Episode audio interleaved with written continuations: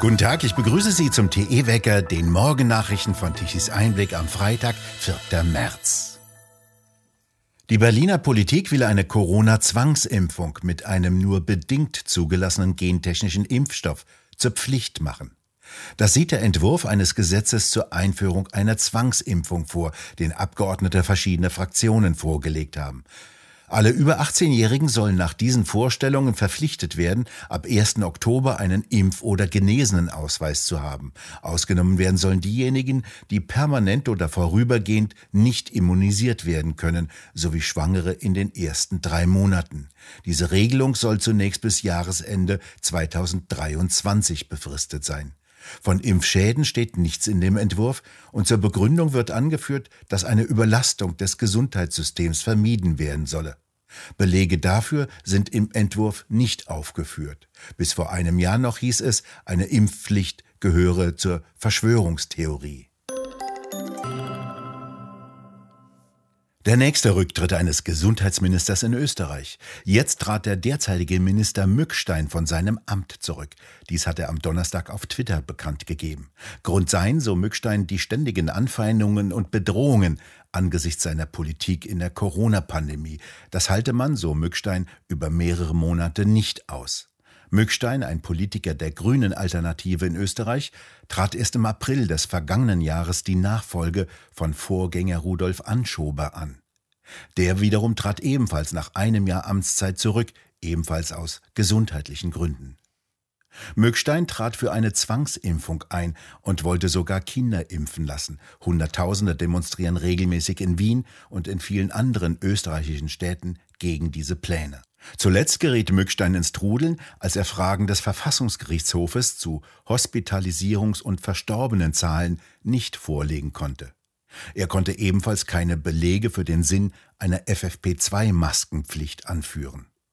Außerdem verlangten die Verfassungsrichter Auskunft darüber, ob es im Jahr 2021 weniger Covid-Tote, aber trotzdem eine wöchentliche Übersterblichkeit im dreistelligen Bereich gegeben habe.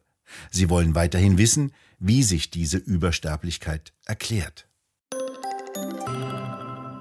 In der Ukraine gehen Bombardierungen und Luftangriffe weiter. Russische Truppen beschießen auch Wohngebiete, Schulen und Krankenhäuser. Sie haben am Donnerstagabend das größte Kernkraftwerk Europas in Energoda besetzt. Geschosse sollen laut Bürgermeister der Stadt ein Verwaltungsgebäude getroffen haben. In der Nacht brach ein Feuer aus. Es hieß, Feuerwehrleute hätten keinen Zugang zu der Anlage. Telefonanrufe zu den Kraftwerkern würden nicht verbunden, E-Mails nicht beantwortet. In dem Kraftwerkskomplex befinden sich sechs Reaktoren von je 950 Megawatt Leistung. Diese noch von der Sowjetunion entworfenen Typen wurden zwischen 1984 und 1995 gebaut und liefern 20 Prozent der Elektrizität der Ukraine. Am Donnerstagnachmittag trafen Vertreter Russlands und der Ukraine zu weiteren Verhandlungen zusammen. Nach Berichten gab es nur eine Übereinkunft, nach der die Einrichtung von sogenannten humanitären Korridoren beschlossen wurden. Ratingagenturen stuften mittlerweile die Kreditwürdigkeit Russlands auf die letzte Stufe. Damit ist Russland nicht mehr kreditwürdig auf den internationalen Märkten. Immer heftiger in die Kritik gerät Altkanzler Schröder aufgrund seiner Freundschaft zu Russlands Präsident Putin. Sogar seine Mitarbeiter verlassen sein Bundestagsbüro. Zuletzt schrieb seine Frau auf Instagram, dass der Krieg und das damit verbundene Leid für die Menschen in der Ukraine schnellstmöglich beendet werden müsse. Dies sei eindeutig die Verantwortung der russischen Regierung, betonte sie. Doch die bestehenden politischen, wirtschaftlichen und zivilgesellschaftlichen Verbindungen zwischen Deutschland und Russland dürften jedoch nicht gekappt werden, fuhr sie fort. Die seien trotz der gegenwärtigen dramatischen Lage die Basis für eine Hoffnung, dass ein Dialog über Frieden und Sicherheit auf unserem Kontinent wieder möglich werde, so die Frau des ehemaligen Bundeskanzlers. Sie löschte diese Äußerung allerdings wieder. Schröder selbst hatte vor kurzem die Regierung in Moskau im Online-Netzwerk LinkedIn aufgefordert, den Krieg in der Ukraine zu beenden. Den Yachten russischer Oligarchen soll es an den Kragen gehen. Viele dieser milliardenschweren Gesellen leisten sich das Vergnügen, prunkvolle Yachten zu besitzen. Je länger, desto besser.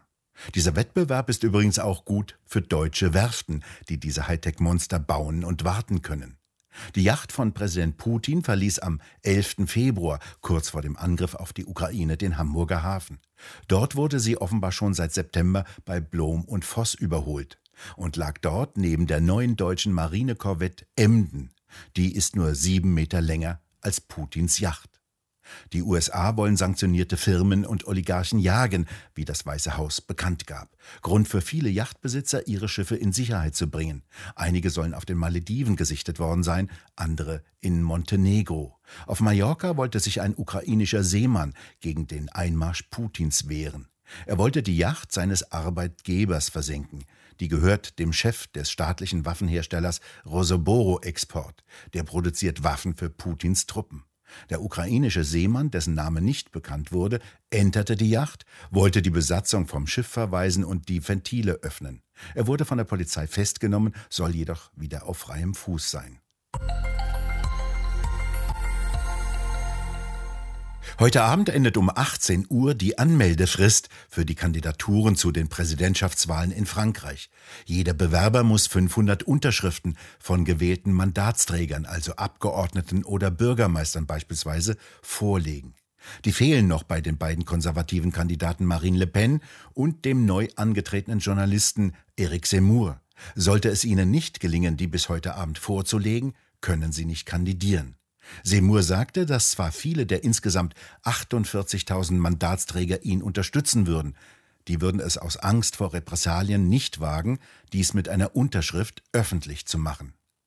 Seymour fordert eine Rückbesinnung auf französische Werte und Kultur, wendet sich beispielsweise deutlich gegen islamische Einwanderung. Sein Video zur Bewerbung mit seinen Standpunkten haben wir bei Tichys Einblick in einer deutsch synchronisierten Version eingestellt. Sie finden es auf der Tichys Einblick Webseite. Am 10. April wählen 47,5 Millionen Franzosen einen neuen Präsidenten. Der amtierende Präsident Macron hatte am Donnerstagabend seine Anmeldung abgegeben. Wenn kein Kandidat die absolute Mehrheit erreicht, wird es am 24. April eine Stichwahl geben, bei der der Kandidat mit den meisten Stimmen gewinnt. In Frankreich wird der Präsident direkt gewählt, jedoch nur für zwei aufeinanderfolgende Amtsperioden. Eine lange Amtszeit von 16 Jahren wie bei Merkel gibt es nicht. Briefwahlen sind in Frankreich nicht erlaubt, um Wahlbetrug vorzubeugen. Wenn die Politik parteiübergreifend bis auf die AfD, Kubicki und Sarah Wagenknecht mit dem Brustton der Überzeugung einen Lockdown nach dem anderen beschließt und das schwerwiegende Versprechen, keine Impfpflicht zu einer Mogelpackung pervertiert, wenn man sich doch so sicher ist, warum darf Opposition nicht sein? Warum die Angst vor anderen Meinungen? Warum Kontaktsperre in Talkshows? Warum Demonstrationsverbot? Warum werden die Kritiker nicht überall zu runden Tischen gebeten, um denen mal so richtig die Meinung zu geigen? Diesen Quer- und Falschdenkern, diesen Covidioten. Wer keine Argumente hat, zieht die Mauern hoch. Könnte das damit zu tun haben, dass man sich da oben in der Politik gar nicht so sicher ist? Das ist Peter Hane und dies schreibt er in seinem neuen Buch Das Maß ist voll. Es ist gerade frisch erschienen und Sie können es im Buchshop hier bei Tichys Einblick auf der Webseite bestellen. Peter Hane, eine Frage habe ich jetzt noch an Sie. Ihr Buch ist ja sensationell, so muss man das wirklich bezeichnen, innerhalb von nur wenigen Tagen auf Anhieb auf Platz 1 der Spiegel-Bestsellerliste im Bereich Sachbuch gelandet. Wie erklären Sie sich denn den Erfolg? Warum lesen dieses Buch so viele? Ja, lieber Holger Douglas, das müssen Sie schon die Leser fragen. Aber das Echo, was ich höre, ist zweierlei. Die einen sagen, der Hane redet nicht im Konjunktiv, nicht sollte, hätte, möchte, könnte, sondern es ist so. Das ist meine Meinung, klipp und klar. Andere sagen, wir teilen Hahnes Meinung nicht, aber er hat wenigstens eine.